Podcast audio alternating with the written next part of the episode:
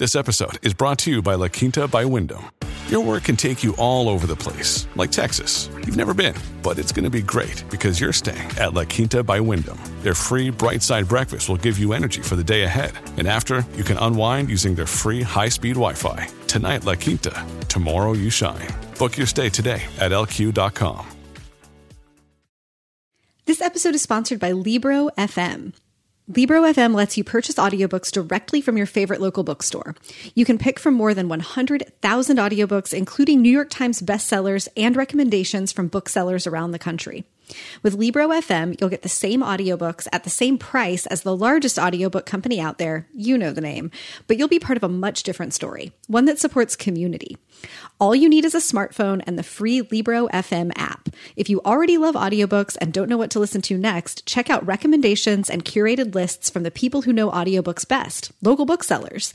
In July, Libro FM launched their Kids Club and YA Club, which will offer select audiobooks priced under $10 each month, as well as their summer listening challenge. Each person to finish will get free audiobook credit and the chance to win free audiobooks for a year if you complete the challenge extra credit. Listeners of the Book Riot podcast can get a three month audiobook membership for the price of one month. Go to LibroFM, L I B R O FM, and enter code BR3. That's capital B, capital R, the number three. With each listen, take pride in knowing that you're supporting local bookstores. Libro.fm, code BR3.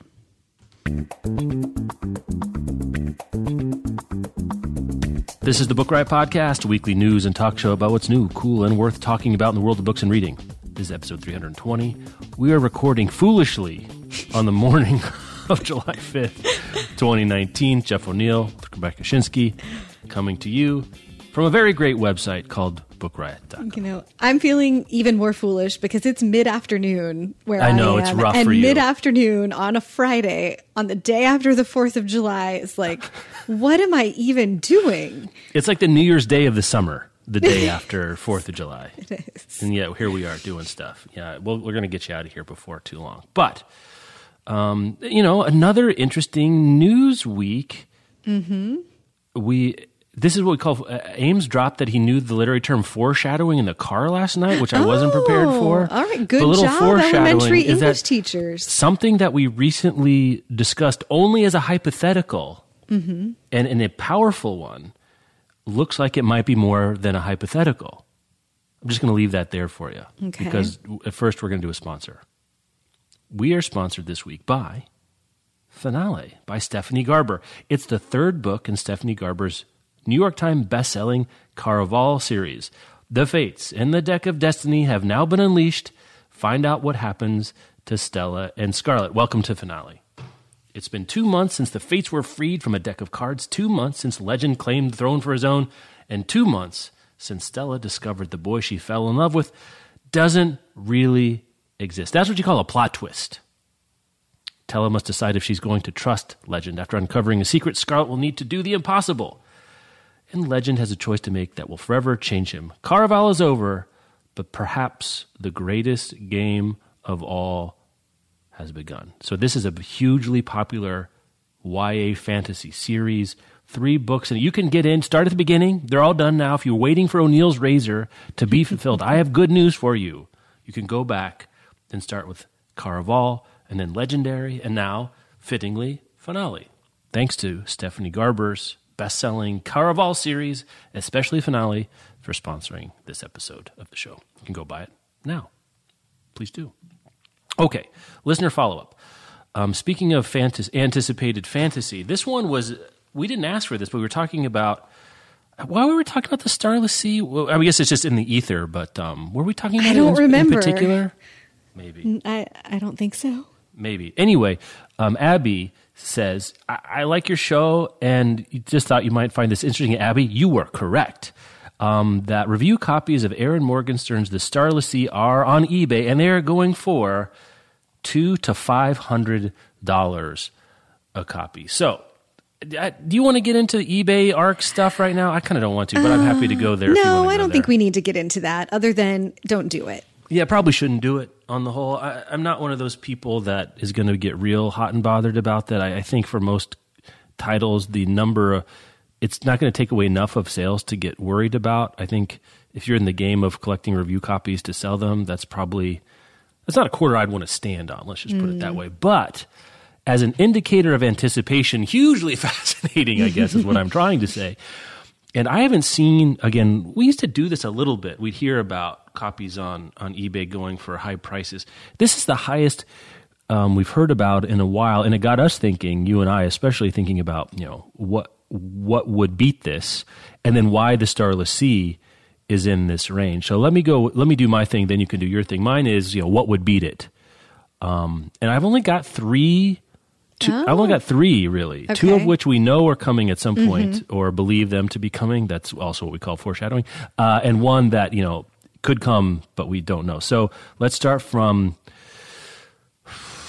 let's start from most likely to least likely. I think the last book in Patrick Rothfuss's Kingkiller Chronicles, which has been due, is due for a while, would get in this range.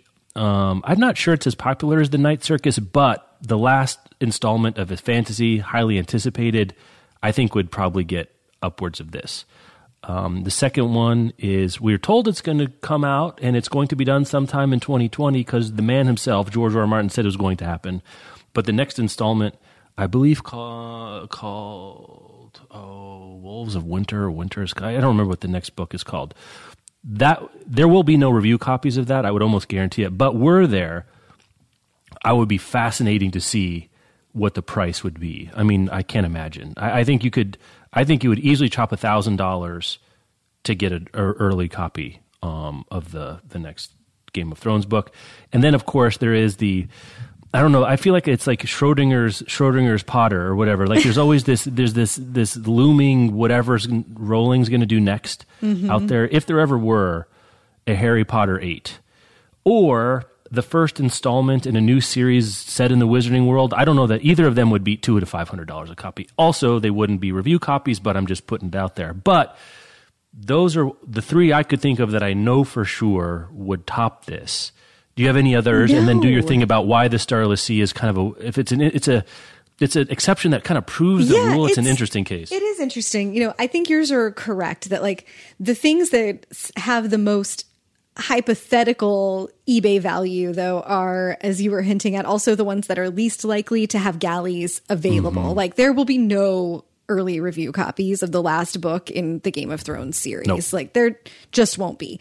Um, if there were going to be a Harry Potter eight, I wouldn't even be surprised if they just Beyonce'd it and it was like, surprise, today a new Harry Potter book has been oh, published. Oh, be still my heart. Yeah, I don't know, know, how we would handle like, that. There, there just would be no advance notice. And so the Starless Sea, I think, falls in this like magical sweet spot where it's like the Night Circus is not the most popular book ever published, but no. it was popular enough and it is th- beloved by book nerds. And it's not so popular that it that the follow up book won't have galleys. Yeah. So it's like it rings a bunch of bells because there are other, I, I, think I was saying on our staff Slack, like, you know, it's not just about how popular is the title. It's like how how widely read is the author, but also like how invested are mm-hmm. the book mm-hmm. nerds in getting that author's next book because like nobody's selling more books than like James Patterson or John Grisham, yeah. but also I don't think that you've got anybody who's willing to pay $500 for a John Grisham galley on eBay. Like now maybe I'm wrong and if you know that I'm wrong, you can yeah. email us and let me know. But I I think an Erin Morgenstern book like rings that bell of beloved by a group of people who are willing to spend 500 bucks, some of them at least, in order to read the book early which led us then down the road of is there anything I would pay $500 to read early?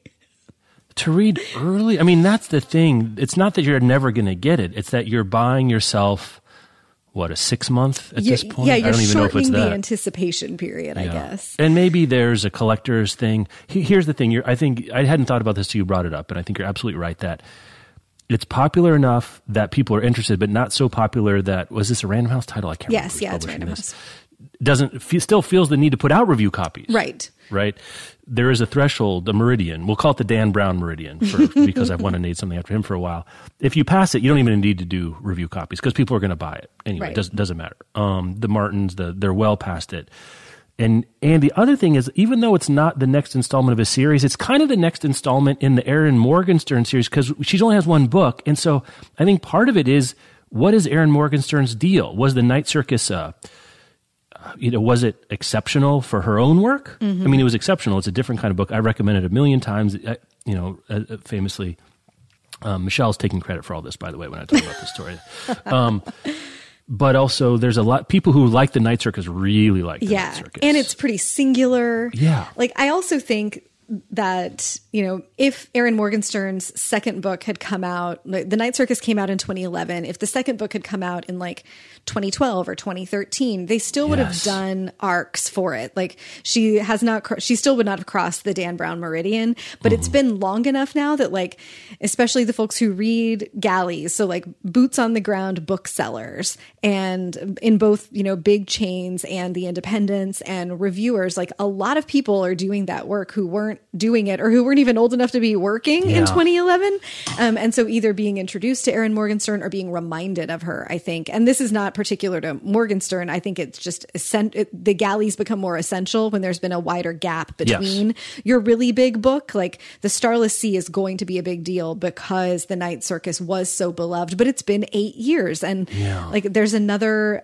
uh, example this year's um, Téa Obreht has a new book coming out this year. She was like the hottest thing was. When The Tiger's Wife came out, also in 2011. But there's a whole lot of people in publishing now who weren't in publishing then and like working in bookish spaces and reading books as adults who weren't reading then, who either need to be reminded of her or um, reintroduced or reintroduced in that way. I wonder if some of this, and this is the first time I've thought of it, is like not just people who are like, I don't want to wait to read the Starless Sea, but I want to own a galley of the Starless Sea because I think it'll be worth something in the future. Like maybe from the Yeah. collector's tip, that's the angle is I'll pay 500 bucks for it now and hold on to it and then hope that Erin Morgenstern becomes super famous and the Starless Sea becomes a really big deal and then I can either own this thing that has Yeah. increasing value or resell it for a lot more. Yeah, it's funny to think about. So speculation is part of it in this, and some of Mm-hmm. it would be: Do you think she's going to be Neil Gaiman? Would be, I guess, a comp, right? Yeah, like you think right. Mm-hmm. is, is Erin Morgenstern going to have a Neil Gaiman career where it's a, a brand name enters the modern classics of genre, especially fantasy? I, I'd love to know, like, are galleys of the ocean at the end of the lane worth something now? I, I don't know the market Hmm. for this sort of thing. I think that's a good point. I was thinking more of a collectible. I just want to have it, but in terms of an investment, a speculative investment, I have no idea what it looks like. And I can't think on the literary fiction front, especially though I'm I'm less and less attuned to it. Though I think enough still to wildly speculate.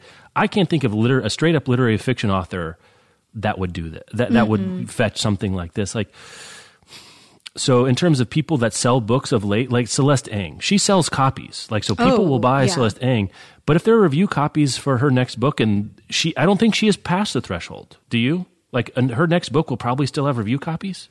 Oh, yes. Yeah. I Yeah. think especially when they're when you're looking for word of mouth, like one of the things that publishers want is for the booksellers and the reviewers to be reading the books that are going to drive word of mouth in mm-hmm. advance, you know, like so that there can be reviews months in advance so that the librarians will order the thing and we'll talk about it with people. And so book clubs will start to look out for it. So when you have as much momentum as Celeste Ng has, I think that I think that you would want to be Dan Brown size as an author before you would be okay with your publisher Right. ditching galleys. You you want to shoot past the Dan Yeah, Brown you wanna be you don't want to be on the meridian. yeah, yeah, you want to be so sure that you don't need those galleys. Um, You know, I- and and so it sounds like. Do you think so? Let's say the Starless Sea does very well, and Erin Morgenstern's next book comes out in five years. There probably still would be review For copies of that one. I, I don't sure. think we're.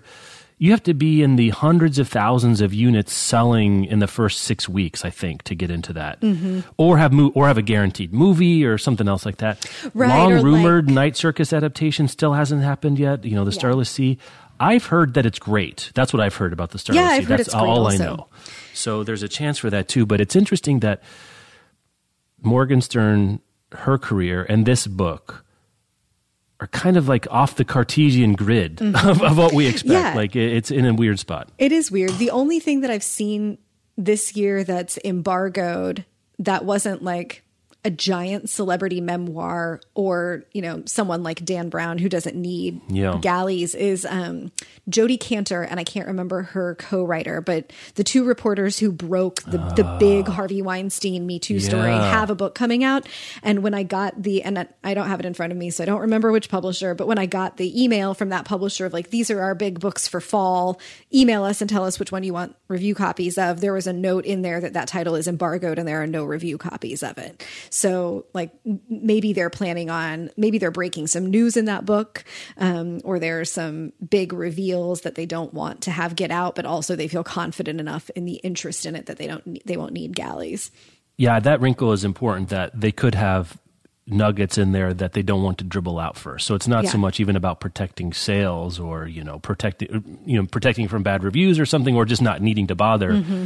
I think that one is that additional. It's like we we want to we want to use the juice that's in here um according to our own launch plan. Yeah, I don't know. Like I was reading um, early reviews of The Water Dancer by um, Coates, his book that's Oh, finally yeah. coming out in the fall. That looks like it's going to be big, but I'm sure there'll still be review copies of that one.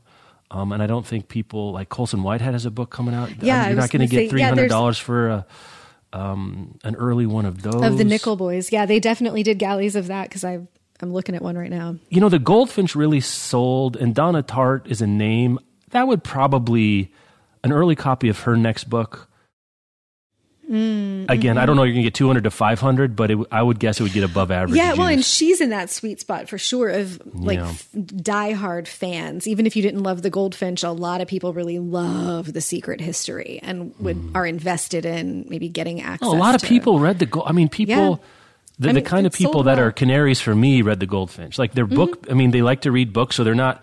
They're not the people that read. You know, they're not Fifty Shades of Grey kind of breakout readers, but they'll break. They're they're indicative kinds of readers. They read Eat, Pray, Love, and they read The Martian and stuff like that. People read the Goldfinch. Oh yeah, yeah, yeah. I Um, Do just they remember it was written by Donna Tartt? Eh, I don't know. I think they read it. I, my reading of the, i guess, fandom though is Yeah. that like there's not a big Goldfinch Donna Tartt fandom. It was widely read, but like the people that I know of who like love Donna Tartt, Mm-hmm. that love is growing out of the secret history. Um, that like the Yeah. Goldfinch sold as well as it did because people wanted to know what was coming next. Right. Yeah, yeah. Yeah. Yeah. Yeah. Well, no. My little friend was after a secret. Oh, that's There right. I never between. read that one. Um, I would be interested from our listeners if there's an author, like who's in your sweet spot that galleys would exist and you would consider Hmm. buying a galley on eBay for a lot of money, putting aside like the ethical concerns about that. Yeah, Like, yeah. If we lived in a universe where it was all fine, whose books are you so excited about you would pay, Hmm. you know, a bunch of dollars to to read them early? Podcast at bookriot.com.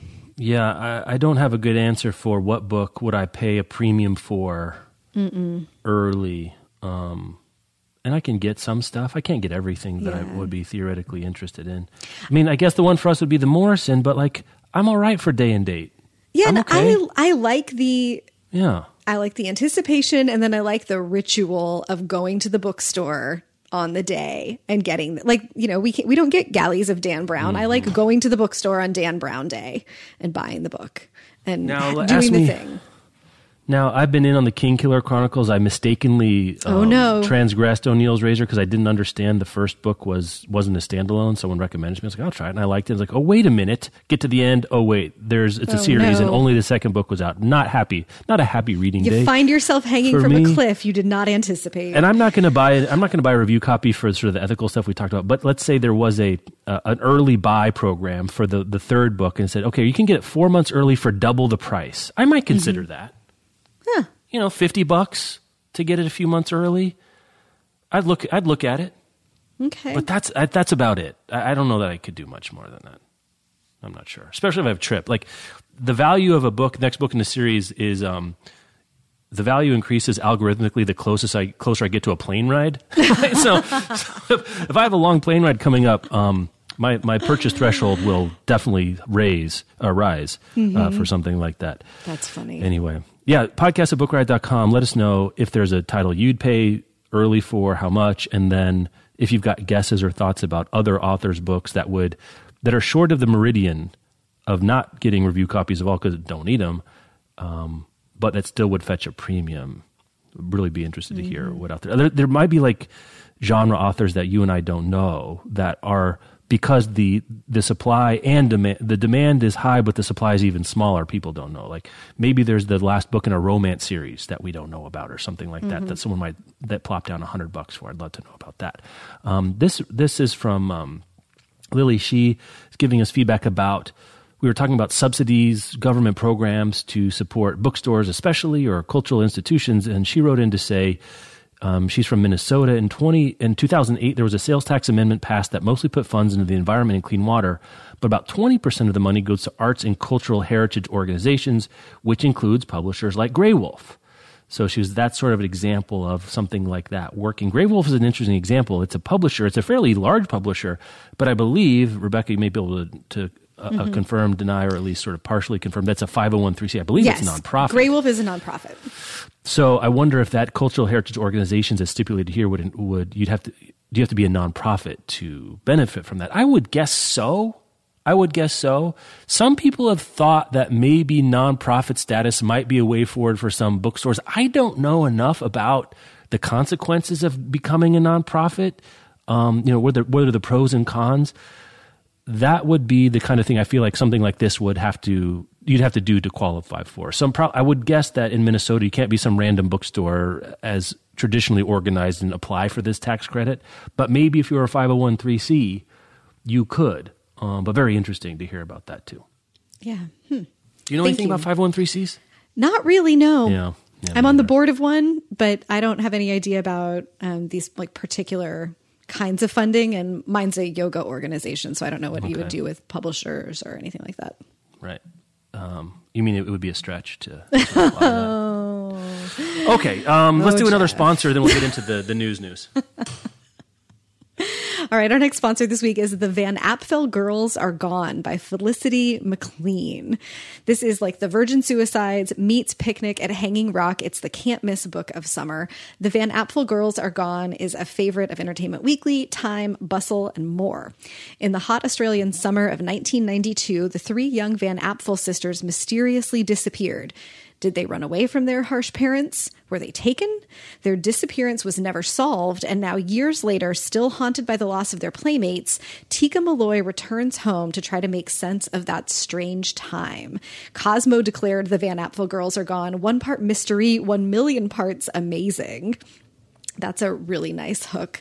Uh, this really apparently lives up to the description of Virgin Suicides meets Picnic at Hanging Rock. It's a great summer read. It's mystery, darkly comic, coming of age story, and it'll keep you turning the page. You get to fast forward 20 years after the events to when Tikka is back home in Australia. She is no less obsessed with the mystery than she was 20 years ago, and she sees her long lost friend Cordelia's face in people that she passes on the street. This is based um, partially on an experience that Felicity McLean's great grandfather had with a clairvoyant in 1914, a real life example of how we might be living with ghosts. Felicity McLean is an author and a journalist, and her writing has appeared in major newspapers and magazines. She's also ghost written six books, and this is her first novel. So that sounds good to me. Maybe even for a plane ride on your summer vacation. That's The Van Apfel Girls Are Gone by Felicity McLean We'll have a link in the show notes, or you can find it wherever books are sold. Thanks to them for sponsoring. So the next story is the lead story of the week, and it's earlier in the reporting cycle than we would normally go. Mm-hmm. But this is the sort of thing that if there are any four tremors that are true, we should get on this early. We were talking kind of when we we went on a jag about streaming platforms and content wars and blah blah blah. We were talking about you know what moves the needle for you in terms of signing up for things, what would be um, a cultural event like Game of Thrones has been, was, maybe will be again when the new series gets up and going. And we said, of course, the meteor that everyone is watching for is the next Harry Potter thing. A report this week came from We Got This Covered, which is anonymously sourced haven't seen any other backup to it. So as as this has gone on longer, I'm less sure about this than when it first uh, came out. Ah, maybe but we're just talking about rumors. We're talking about rumors, and you, well, it says apparently Warner Brothers in the very early stages of developing a Harry Potter TV show for their upcoming streaming service. Okay, very early stages could be, hey J.K., what do you think? And they're waiting on an email back. That Right. technically is very early stages, and I guess. what do we even know about their upcoming streaming service? Like, how far out well, is that? Well, we do know that that's coming, I believe, next year. Okay. And here's the thing that makes it more likely is Warner Brothers is in like fifth position at this point, and they have rights Mm-hmm. Yep. to distribute Harry Potter things. So if anyone's going to get um, a chance at the Food Bowl for Harry Potter TV show, it would be Warner Brothers, and I could see them. Lo- look, they would need more than one Brinks truck truck to, to load up. They would pay almost anything. I mean, Amazon paid a billion dollars for Lord of the Rings. Yeah. HP at this point is worth more than that. Oh, it just definitely. it just is. It just is. by a factor of five, mm, Maybe three. Uh, at, I would say probably at least three. Like the point about Warner Brothers being in fifth position, I think is critical to this because Yes. it's not just we've got a streaming service and we also have rights to Harry Potter and let's do a thing. It's here's a brand new streaming service. Like if you're mm. just launching a streaming service, you're way behind the eight ball. So how are you going to try to catch up and then be competitive? Like really, I don't think there's a better bet than Harry Potter. There's no better bet. Absolutely no better bet. And so if if they weren't considering it or doing whatever they could to get it on there, they should be fired immediately. Absolutely. So uh, that that would be justification enough to say I would bet. Well, I bet Rebecca's life on it. Maybe not mine. that that Warner Brothers Thanks. is in the very early stages. Well, you'd win another life. That's pretty good. I'm very sure. Anyway, so eh, that that's coming, and that I think the only reason it has more likelihood of happening not is how desperate Warner probably is. They're behind mm-hmm. Amazon with Lord of the Ring. They're behind Netflix with all of its stuff. They're behind HBO just because it's HBO, and they're behind this thing that ha- the Disney service, which I haven't even launched yet, which is going to have a Star Wars series. It's going to have Marvel series. It's going to have all the Disney stuff. So talk about the catbird seat for cash. Not that J.K. needed any more of a catbird seat, but like mm-hmm. sh- she had the platform that needs her the most is the one that is that she's obligated to give it to. I guess you couldn't be in a better And- position. I, I'm some.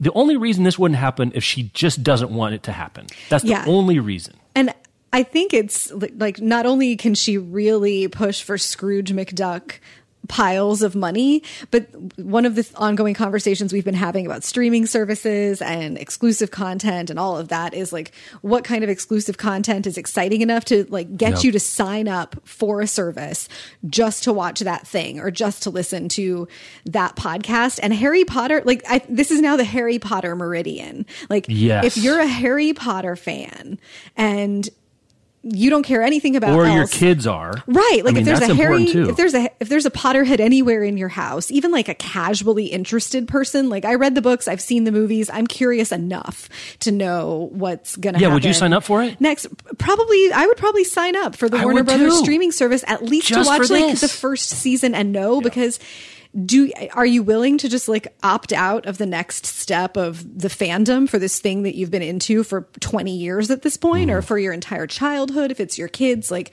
i think that harry potter is the one that's compelling enough to get people at least to try. And then whether they stayed in warner brothers streaming service just to watch harry potter would depend on of course how good that series is maybe they can you know stash enough other good content in there that even if you don't like the Harry Potter show, you'll stick around and watch other things. But if Yeah. like if any original or exclusive content has a shot at getting people to sign up for a service just for that, it's Potter for sure.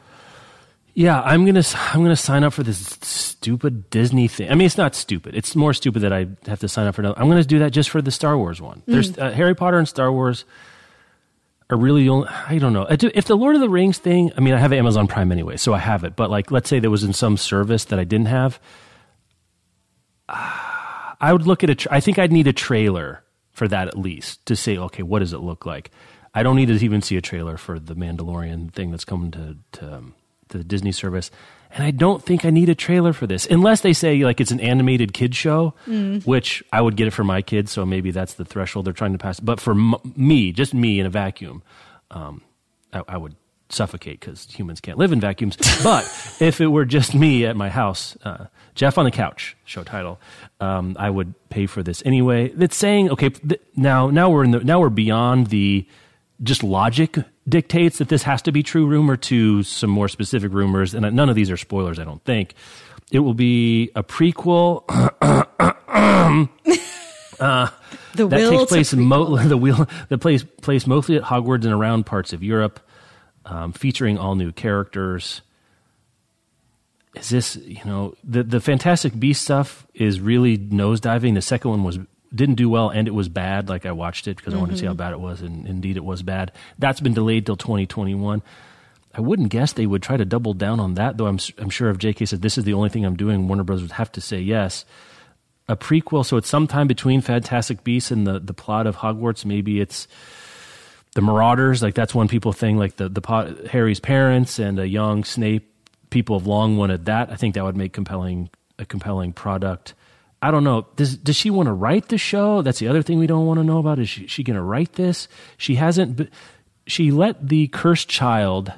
She let the writers of that do their thing. Like they went through the plot with her, but mm-hmm. she didn't write the the words that appeared in the script or I guess on stage.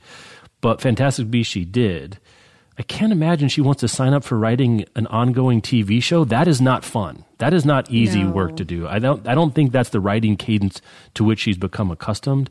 So I think implicit in this is handing off the, the scripting duties largely. Maybe she'll R. R. Martin it and say, "Here's the general Yeah. thing," and then you make the shows. But yeah, and like hard on to say. scripting an ongoing show like on a streaming platform though is different from like you got to write 22 episodes true. a year True. on cable this cuz this could be like a 6 episode season it could be an 8 episode season which is still the equivalent of like two and a half harry potter movies but Mm-hmm. not it's not bonkers So I think that's that's all we sort of maybe think might be happening. But you heard it here first, unless unless it doesn't happen, in which we are skeptical, like we should have been after hearing the news that this was all garbage. Either one of those things, you know, whatever one makes us look the best. That's one we did. like the one time i don't start off super skeptical well, I mean, it, again, like I said, the thing that you shouldn't be skeptical is that someone they're trying to do this. Mm-hmm. If they have any traction with J.K., is the that's the that's the critical piece that we don't know anything. Oh, about. well, yeah. If the first thing out of their mouths in the meeting where it was decided to have a streaming platform wasn't, we got to get Harry Potter on this, then you're absolutely right, as you said a few minutes ago, that those people should be fired. immediately and summarily fired. Immediately. Um, shout out to Bet. So we, I think we said that we were going to wait until after the first of J- July to do the to post the Book Riot's best books of 2019. Lo and behold, we're good to our words. You can go find it all. We've got comics, fiction, nonfiction, broken down by genre. Um, a lot of great stuff here, and I haven't read much of it. I have to say, um, but I thought I would ask you in in in, in looking at it again, does anything jump Mm-hmm. out to you for any reason? Like, what do you want to what do you want to uh, put a spotlight Oh. a little bit? I always, well, on a top level kind of approach, I always love how diverse in all the senses a book riot list is. Like there's so much genre on here and there are lots of writers of color and lots of women writers. Um, personal faves of mine that appeared on this list um, that i did not contribute to. Um, the bride test by helen hoang i really loved and thought was wonderful. Um, somewhere only we know by maurene goo is a young adult uh, like rom-com set over the course of 24 hours inspired by roman holiday and it's wonderful. Uh, loved that I'm definitely going to read On Earth We're Briefly Gorgeous. I think we talked about that when Amazon's list came out. One that I loved that I haven't seen on any other big list, and so I'm I'm really glad that Patricia Thang um, pointed it out on the Book Riot list this year is No Happy Endings by Nora McInerney. Um, that's a really lovely, thoughtful memoir about like moving on in happiness and in life after um, a major loss. After her first husband died, she met a new man and started a new family and like in relatively quickly and unexpectedly. And she writes about like how do these things sit alongside each other? How are you still like very actively grieving and also moving on into another new like beautiful part of your life? It's just really lovely. Um who else is on here? I'm gonna i, I always like scroll through these and end up wanting to read every book that our contributors talk about. Probably good talk by mira jacob Yeah. is the one that i've had on my radar the longest that i haven't picked up yet Um, the one, and I saw in the Book Riot contributor Slack a couple days ago, and I think when people we're just doing one of our um, Mm-hmm. normal, you know, Saturday what people are reading, Recursion by Blake Crouch. Uh, which is a mystery thriller and also science fiction. He wrote Dark Matter, which I read. Oh, yeah. and that thing I flew through. Mm-hmm. And Katie Krug picked that here, and also a bunch of a bunch of Book Riot um, writers were talking about it. So that one I had forgotten it was out. Yeah, yeah. and we that one is climbing my list just as I'm even talking about it more right now. That Yeah, we, really we listened to Dark Matter on audio on a road trip, and that was great. And then Lib wrote about On Earth We're Be- Briefly Gorgeous, Mm-hmm. um, which is on. It's it's approaching the um, what do you call it? The um, the gravity the gravity threshold. You know, where something falls towards the Earth. That's kind of how I feel like some of these things are with me. Like it gets closer and closer, Uh-huh. and then just gets pushed over the edge and starts entering the Earth's atmosphere of my reading sphere. I'm not that far from picking up On Earth We're Briefly Yeah. Gorgeous. I'm just not that far. I've heard about it too much. It looks, sounds great. It's short, I believe, Mm-hmm. um, which matters for me increasingly. So that one is one I was like, okay, well, there's maybe the last signal I needed to get to Yeah, that one. and I recently heard Esme Wang on the um, on a podcast discussing the collected schizophrenias, which is a Mm. collection of essays about her experience having schizophrenia, and then like sort of the long journey to being diagnosed and how that's impacted Mm. her life and her understanding of herself and experiences in society. And she was wonderful on that show, and re- that really piqued my interest. So go check it out. There'll be a link in the show notes. It's also on the homepage of bookriot.com. Very fine website uh, that has a bunch of things about books that if you listen to the show, you will like the things there. Go check that out. I, you know, I was looking at the things coming out in the rest of the year. The Coates, very interested in that. Uh-huh. Very interested. The Whitehead comes out in three weeks. It's coming out soon. Uh-huh. It's coming out in a couple weeks. You have anything on your radar? We're I do. There's quick. a I'm hitting it. I, new- mean, I didn't prep you for this, so I'm sorry to, That's to hit okay. you I'm quick. sitting right next to my galley shelves. Um, Yeah. There is a new Leslie Jamison collection Ah. of essays called "Make It Scream, Make It Burn." Hmm. That's um, let's see, synthesis of memoir criticism and journalism. It's 14 essays that obs- explores the depths of longing and the reverberations of obsession. And I don't need to know anymore. I love Leslie. Nope. Jamison. Um, there's a new Zadie Smith short story saw collection that. coming in October, and Kevin Wilson has a new book coming out Mm-hmm. this fall as well. Hmm. Who else? Those are the ones. Well, there's the new Atwood. I mean, that's going to be Oh, a yeah. big thing. Are you looking forward to that? I had forgotten about it until you said it That's a just bad now, sign. so I That's think that's sign. probably my answer. Right now, I feel like I'm just going to spend the. I'm like spending the summer trying to catch up on things I missed. So I, I still need to like read the new Elizabeth Gilbert, and I want to read the Overstory that won the Pulitzer, and or one of the one of Yeah, those it did. awards. It did win the yeah, Pulitzer. and sort of get caught up. The um, the Colson Whitehead is high up my list. Do you have one? as well? Yeah, I do. Okay. How long is it? Can you tell? It is, uh, yeah, hang on. It's, this is live action, folks. Um, it The hardcover is 210 pages. Oh wow! Yeah. And it's a, it's kind of small. Like it's not a Borderline tall- novella. We're in novella territory. Mm-hmm. Mm-hmm. Yeah, 210. It feels You know, is there an industry term of art for novella? Like, is there like really like that publishers use to say it's they would market it as a Oh. novella rather than I saw the reason I asked is because of that. But then Becky Chambers' next book is coming out in the fall, and it is expressly called a novella, but I don't know how many pages it is. I don't know if there's an industry standard Mm-hmm. for that. Publishing people, if you're listening and you know if there's an answer, please let us know. My personal threshold would be like, I don't know if it's like 150 pages or less, maybe less Mm. than 200. But I've read some novels that were 180 that it was like, this is a novel. The next one I'm picking up, I actually have a galley of this, but I haven't read it yet. That I'm looking forward to. That's coming out is the Semicolon by Cecilia Watson, which is a cultural history of the semicolon. I don't know if I've talked about this on the show before, I but I'm very much looking forward to that. Don't know if you have, but that does sound very appropriate for you. Well, you know, you do what you can. All right. Let's oh, do, I'm gonna- reading the what- new the new Alisha Rai um, romance Right Swipe? called The Right Swipe. I'm in the middle of it right now, and it's wonderful. All right, let's take a break. We'll come back and do some more shows. We just want to thank you for listening to this show. And if you can, and you like what we do here, share it. Let us your friends, your family, even you know enemies. They may they hate follow you. Uh, honest, be honest, they do. And if you shout us out on Twitter, Instagram, or Facebook, please tag us at Book Riot so we can thank you. We like hearing from our listeners and appreciate your support in spreading the word. Look, this show's not for everybody, but it's for some people. Like you're listening to this and you are a person. That proves it's for somebody. And maybe there are other somebodies out there. Thanks so much to listening to the show. Let us know. We'll hit you back. Is that what they say now? We'll hit you back We'll on hit you Twitter. back. I don't even know. Is that what they it. say now? I don't think so. especially also like hit uh, Instagram, I've been having fun with annotated on Instagram, annotated FM. I look at that every day. So if you say something there, I definitely will notice and, and, and like your little comment and say something nice too, probably. No promises, but probably. Probably. Okay, where do you want to go next? We have an order now, but I think we can get to whatever we want. Where do I want to go next? I don't know. Hmm.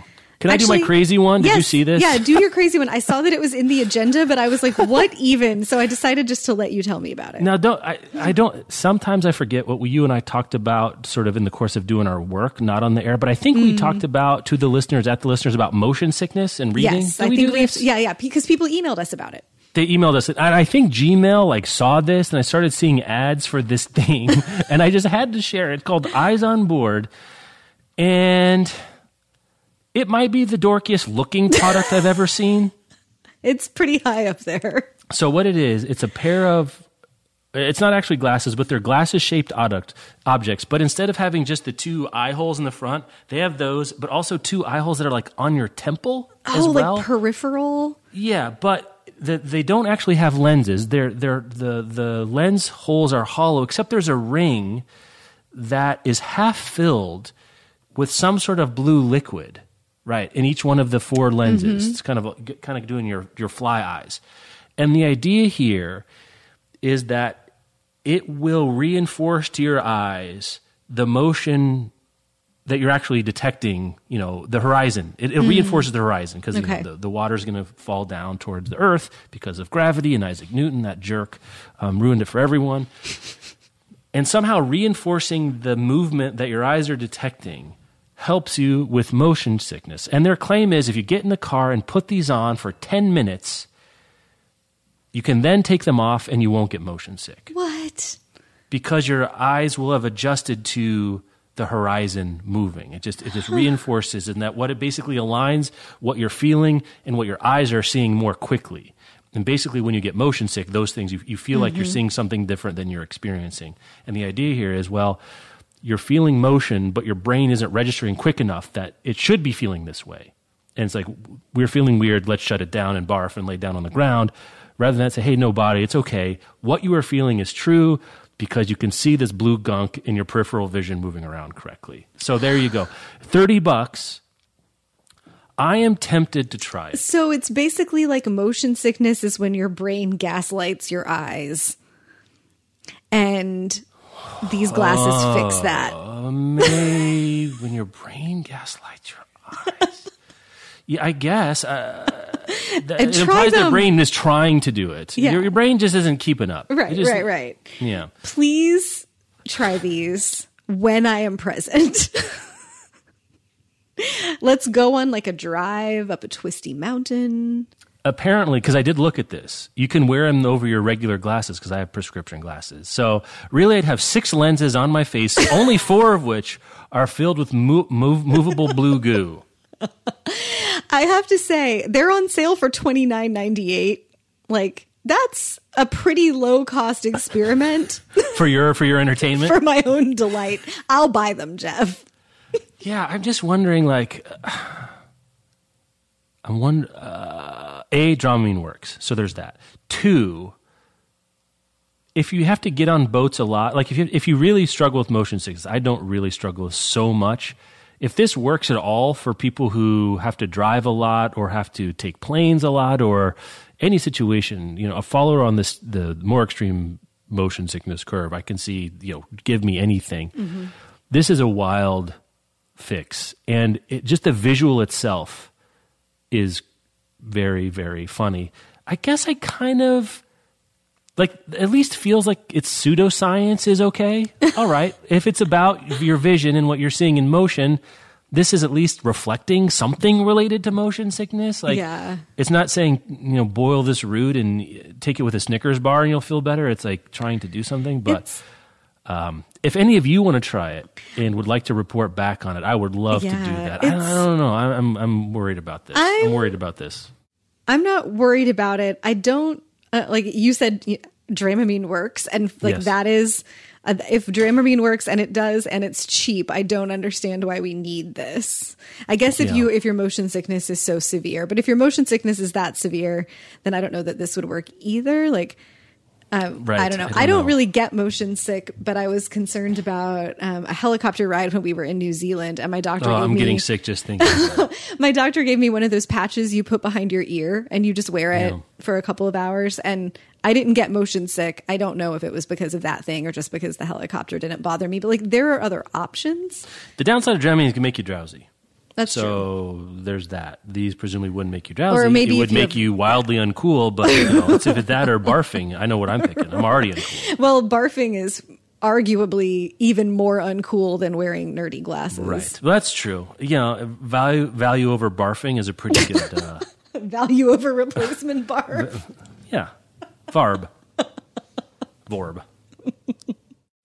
All right. Oh boy. Um, well, I guess we've we've been doing this of late of like kind of sketching the outline of an article, but asking you to go read the whole thing or saying you should go. I'm going to do the same thing with a long piece in Wired by Brian Barrett Mm-hmm. about Microsoft's ebook apocalypse. I think it's a little strong. it's a apocalypse little is strong. strong. But as we've talked about before, Microsoft is shutting down its ebook store. And the thing that's going along with the ebook store is the ebooks that you bought from Microsoft because as this piece rightly and need, I guess, a good reminder to point out that really what you're doing with ebooks is renting them. Like you're basically renting a license to access the file from whatever vendor you're you're buying it from. And they are going to give some credit and refunds, and uh, a little unclear to me here. But especially when, say, let's say there was, I don't know, an entity that controlled 90% of the ebook market um, that decided to do something differently with the licensing, there's some threat is the wrong word, but there's some cost to the way the current thing is set up. I'm not sure if you're an ebook reader, does this tip, I mean, for whom does this tip the scales? I'm not really sure, but is a reminder that when you're saying you're buying an ebook, we're kind of wrong, right? You're buying a license to access that file for perpetuity or until that entity doesn't exist or the terms change or something else like that. Yeah. I think the most interesting thing about this piece is that this kind of coverage is still in super tech specific publications like Wired. And Yes. that, I mean, you don't have to be like deeply techie to read Wired, but it's not like in most people's morning perusal of the news on on their internet and so i think most i'm going to guess that most people who are buying and reading ebooks aren't really aware of this technicality that what you're doing is No. buying the license to read the ebook. And so microsoft shutting down their ebook store and then also removing all of their customers ebooks from their libraries. Like it's not just we won't sell you ebooks anymore. It's you don't have these mm-hmm. ebooks anymore. Like i think that that's an important this is an important thing in like consumer education but it probably needs to be covered in more mainstream publications for that very reason of like there are definitely people out there who have Kindle libraries with hundreds or oh. thousands of books that would be shocked and very upset if Amazon did this. And it would be Amazon's right to do it because Amazon has given them the license and Amazon can hmm. revoke the license. But I think that most consumers of ebooks are not aware of this. Like I certainly wouldn't be if I didn't work in publishing and have an interest. Well, and I forget too, technology. honestly. I forget. I'm like, oh yeah, by the way. Yeah, and I don't uh, even know how I would explain this to like if my dad started using the Kindle app on his phone and then the thing happened. How would I explain to him like no, actually Amazon didn't screw you. Like they just changed the thing that they've had the right to Or, or, change all or they might have screwed Yeah. you, but they told you first. Right, or like you shouldn't Yeah. be they've had the right to do it. Like they didn't do something they don't have the right to do. and I in in looking at this, I don't know what the again. I'm not a I'm not a expert technologist by any stretch of the imagination, so there might be software or other kinds of solutions that would help. I don't know how you fix this. If you have rights management on files, you need some sort of key to say this person can access that file, and whatever entity controls that key is essentially the platform. What platform can't go away? Right. Th- uh, Right. They're all they're all equally, maybe not equally prone to going away, but none of them gets rid of that fundamental truth unless there's some sort of like government run blockchain. I mean, I, I, I sound start to sound like a like a like an oddball hmm. when you start saying government run blockchain to protect my Star Wars novels. I, I don't know what you do about that. DRM free is the obvious solution, but a whole kinds of pro- then it's just another file, right? And with all the files, maybe maybe that's the right way. Maybe it's like that's what we should be doing. Maybe it's what consumer advocacy groups could be advocating for. It's like piracy is something we have to deal with anyway. I don't know. There's a there's the people weaponize is too strong. There's the people that use this in the larger print versus non-print wars to say, well, ebooks you just you know what doesn't have that is print, and they're right. They're right. Print doesn't have this sort of problem. On the other hand, if your basement floods, your ebooks aren't ruined. So I don't know which one. I, I would guess it's more likely that my print book gets destroyed than Amazon revokes all the rights to my ebooks. That's just my guess. Yeah, I would guess about what actually happened. Mm-hmm. So I'm not sure where you want. It's just where you're going to put the risk. There's no risk-free choice here. Um, this one is more systemic, and maybe maybe we understand implicitly that our books could get ruined, lost, stolen, whatever. Where with ebooks, we feel like the thing we are buying is security and it's probably more secure than your print, but it's not absolutely secure. Now I'm talking myself into this maybe not being as big of a deal. Did I just screw that up, Rebecca? Did I screw up the hit on what? Did I just is my hot take just like kind of lukewarm now? I cooled my take there as I went through that. Yeah, I don't think it's like a big big deal. Other than it's a critical piece of information to have if you wanted to be like a if you want to be a fully informed consumer about what the risk is on either side like i think you're right yeah. that we understand when we buy any physical good and bring it home that anything could happen to it. My dog could and has eaten books you know like right. that could occur with anything that i bring into my house um, but do people who are buying ebooks have that same level mm-hmm. of awareness about what could what the risk is with with buying an ebook and that they're not actually buying the book they're buying the license to it and that means it can be revoked at any time. And i think that the answer to that is no that most people don't know that. And so like if there's a big deal in this at all it's that um, ebook distributors are not going to any efforts, I think, to explain this to their customers up front. And then it, after the fact, it looks like an ebook apocalypse because you've deleted your ebook store and removed things from people's libraries, and they had no idea that that's a thing that could happen. Hmm. Let's get out on this one. Um, maybe this should have been in the follow up section, but just one more page books. Um, is in Arlington Falls Church. I believe that's in Virginia, right? Falls yes, Church, yeah, it's a DC suburb. DC suburb. Um, so they have a long Twitter thread asking for support from their constituents or anyone else who's inclined to help them, saying the real estate taxes for the building they're in have been increased significantly, and that results in a 30% increase in our portion of those taxes. They're saying that affects us. Here's what you can do. And they, they line out email the Arlington County Board to let them know that small business like One More Page matter. Here's the email address. Tell your friends about the store. Get some more business in there. Three, consider buying one more thing occasionally if you can. So a combination of, you know, advocacy, governmental structural change, and I guess pattern of usage. Mm-hmm. They're asking those, those, those two things together. I still I still would be curious to hear um, what they hope to say, but they are honest. Like, we do not know whether are options for reconsider reduction of real estate taxes, but we want to alert the board about the significant impact these changes have on small business, like one more page. I think it's all right to be clear and say, we don't know, but we want to, this is a part of finding out and exerting pressure. I kind of like that better than a general, please help us. Yeah. Um, because then part of what you're doing is my email, your email, is a pebble on the scale of the board responding in some way so I can understand more clearly. I just so I think you found this, but I think that's a good example of the er, getting your fans, customers involved early, but not so vaguely that it's like mm-hmm. kind of throwing up your hands and boy, the things seem tough, aren't yeah. they? One of our contributors uh, surfaced okay. this, I think, and I just happened to catch it, but it stands, I think, in stark contrast to the piece that we were that like long mm. rambling piece on Facebook last week where we were like what are they actually trying to do here it's very clear maybe one more page saw that and you know saw reactions to it and learned mm. from it but I do think also early intervention is useful there yeah. and I don't know last up this week because we continue to cover oh, these yeah. things. I, I, I, just skipped over this, but I didn't. Yeah, this is this. this is an after the fact, like after the thing has occurred. Um, the TLDR version is that a school district in Texas banned an LGBT themed graphic novel from its school's curriculum and then covered up the ban and that's that there's evidence of the cover up in that there are records like lots of people can attest to all of the things in the process along the way. And then there are um, indications of like emails missing from records and forms missing from records. And yeah it's it's bananas.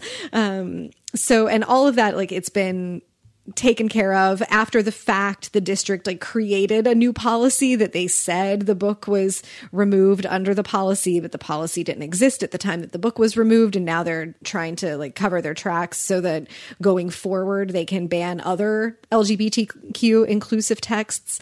Um, the librarians for the school had done some work with the comic book legal defense fund and uh, working through um, the the ALA's Office of Intellectual Freedom as well. There's a lot going on here. It's not a super long piece. It's from the Dallas Voice, and we'll have it in the show notes if you want to read the full details of that.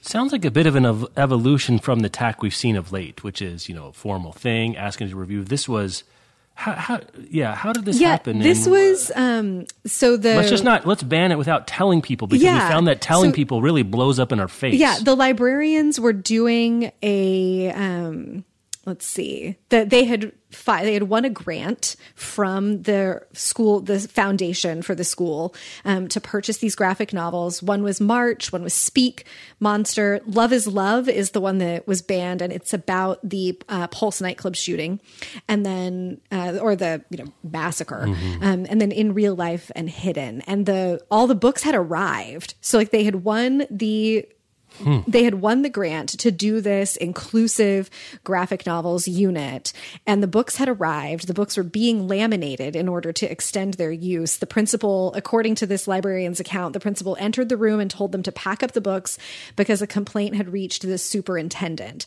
And at that point, the unit was supposed to start in two days.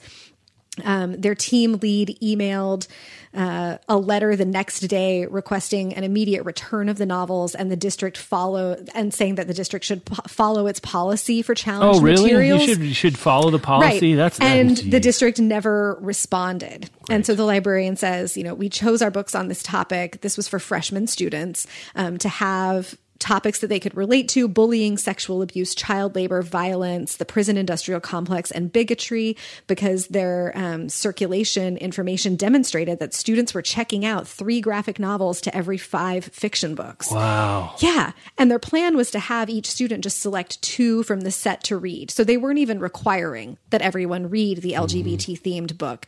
They had overwhelming support, including from their principal, who's the one who suggested that they seek funding through the foundation and from their English department chair. And the support fell away like immediately, I guess, after some complaint was filed. Um, a committee comprised of librarians and of the superintendent um, decided to ban the book. Their school's librarian repeated a rumor that the committee took issue with the novel's quote extreme homosexuality. And this librarian who's written the piece says the, te- the text is tasteful and respectful and sadly representative of this tragic event in our community's history. Um, the reasons that the school gave are that there were no professional reviews of Love is Love, that it was a paperback only format, and that it had, quote, mature content. But Great. many, many of the books in this district don't have professional reviews, especially because graphic novels often don't get reviewed at all. Other books in the unit were also paperback and they were retained. And as for it being for mature content, the cover does suggest that it's for mature readers, but high school falls under that category. And so these two librarians went and got new jobs over the summer. And the fact that they left the school actually complicated things because mm. the Comic Book Legal Defense Fund needed someone associated with the school, a teacher, a student, or a parent, to make the complaint with them in order to reverse the ban. And so then, like, sort of things got more complicated. But there's like, this is pretty damning yeah. Uh, this lib- the uh, librarian's name is Anna Waugh, and she is she herself is a lesbian, and so she's writing about um, that this affects her the community that she is a member of, and that the Pulse shooting affected her community, and uh, not just as, as it being important for their students to be able to, mm. you know, read books about things that happen in the world. But this is one of those like, if you're going to do a thing and cover it up, you better be like real sure you can get away with both because the cover up looks worse than the thing in the first place. Yeah. Not Well- that not that there's a way to look good when you're banning books anyway. Yeah, I guess it's another. The wrinkle, as I said, is this is new of trying to cover it up after the fact. So maybe for those of you, those of us who pay attention to these sorts of things, we have to be on guard for this now, mm-hmm. right? Like, you're not going to get a formal note from the president of whatever crackpot society to ban your thing. They're going to shadow ban it with someone they know, going through unusual, I guess, patterns or workflows or processes and just get it banned without letting everyone know. Because what they found is getting letting people know means it gets it brings heat and light to a situation which can withstand neither. So um, let's watch out for those.